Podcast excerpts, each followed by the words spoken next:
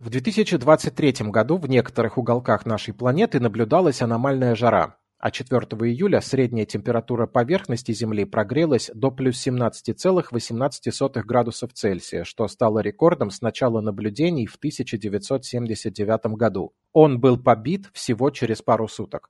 6 июля наш шарик нагрелся еще сильнее. Июль 2023 года стал самым жарким месяцем за всю историю наблюдений и, предположительно, с момента окончания предпоследнего ледникового периода.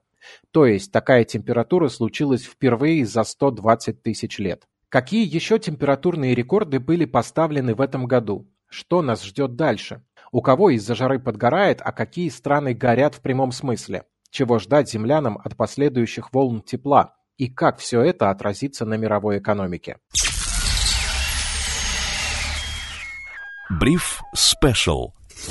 В марте этого года воды северной части Атлантического океана прогрелись до 22,7 градуса Цельсия. Это стало рекордом.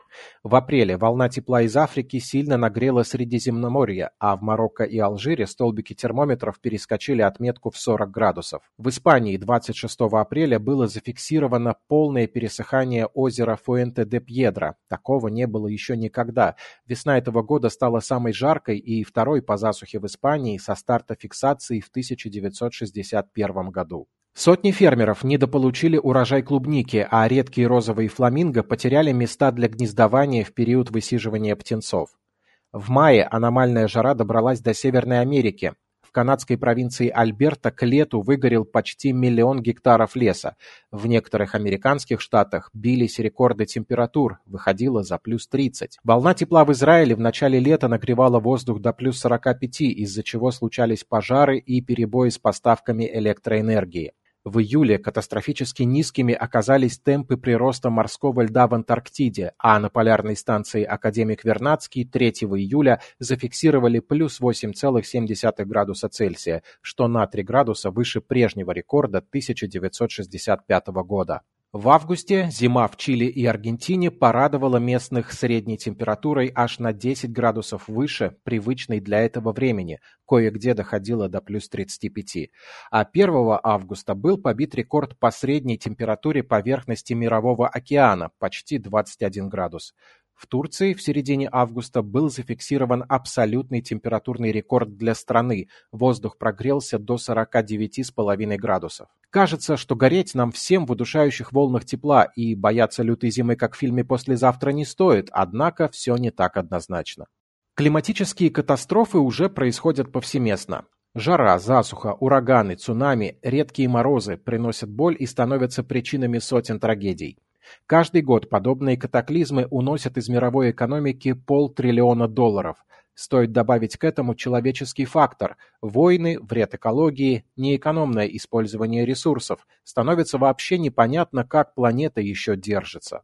В интернете, между тем, можно посмотреть прогнозы температуры для вашего города на горизонте до 2100 года.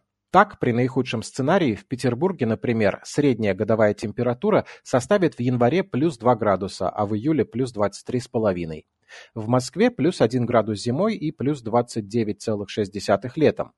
В Хабаровске в январе средняя температура через 100 лет будет 14,6 градусов ниже нуля, а в июле плюс 26,5.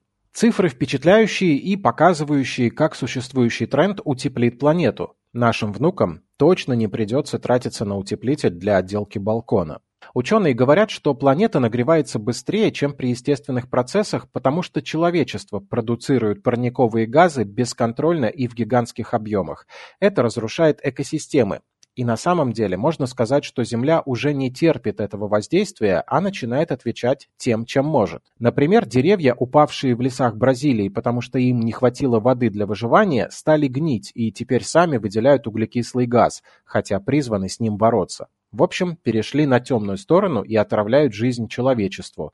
Либо помогают Земле очиститься, можно посмотреть на это и так. Экстремально высокие температуры запускают цепочки процессов, которые лишают стран огромных долей ВВП. Причем, если развитая страна теряет 1,5%, то доходяги из южного полушария терпят убытки в районе 7% внутреннего валового продукта, хотя больше вредят климату как раз первые, те, кто потом меньше страдает. Но все же все экономики мира связаны между собой, так что выигравших от нагревания планеты не будет. Высокие температуры снижают работоспособность людей, повышают нагрузку на энергетические системы, лишают растущее население планеты достаточного количества воды и урожаев, увеличивается смертность. В ближайшие лет 8 число трудочасов уменьшится на 2 с лишним процента как раз из-за таких волн жары, которые пронеслись в мире прошедшим летом.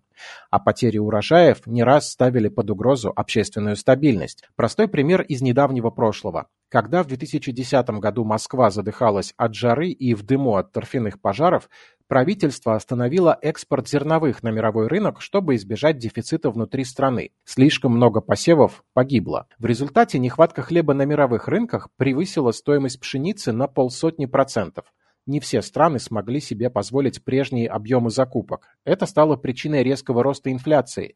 Возможно, цепочка последствий тянется до событий на Ближнем Востоке, где в те годы случилась арабская весна, массовые социальные бунты.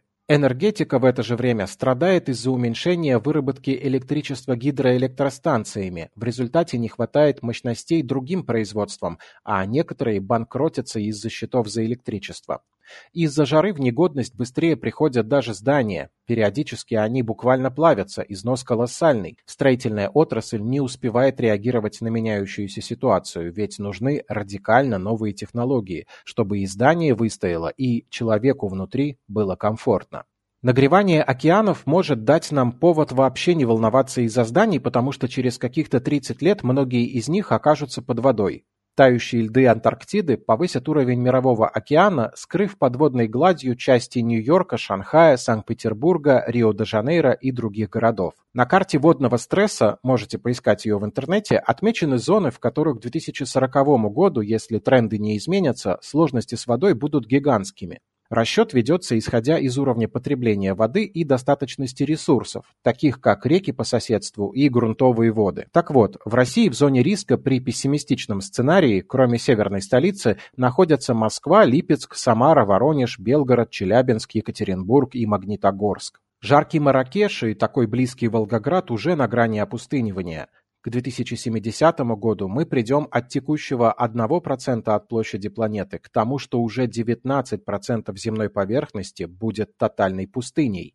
В сети при этом уже формируются сообщества климатических беженцев. Это люди, которые либо сейчас вынуждены бежать от неблагоприятных условий жизни, либо те, кто просчитывает, куда переехать, чтобы потомки потом не утонули из-за цунами или не умерли с голода из-за засухи. В топе рейтинга стран комфортного будущего Россия. Территория огромная, климат будет мягким даже при сильном глобальном потеплении, экстремальные температуры кратковременны.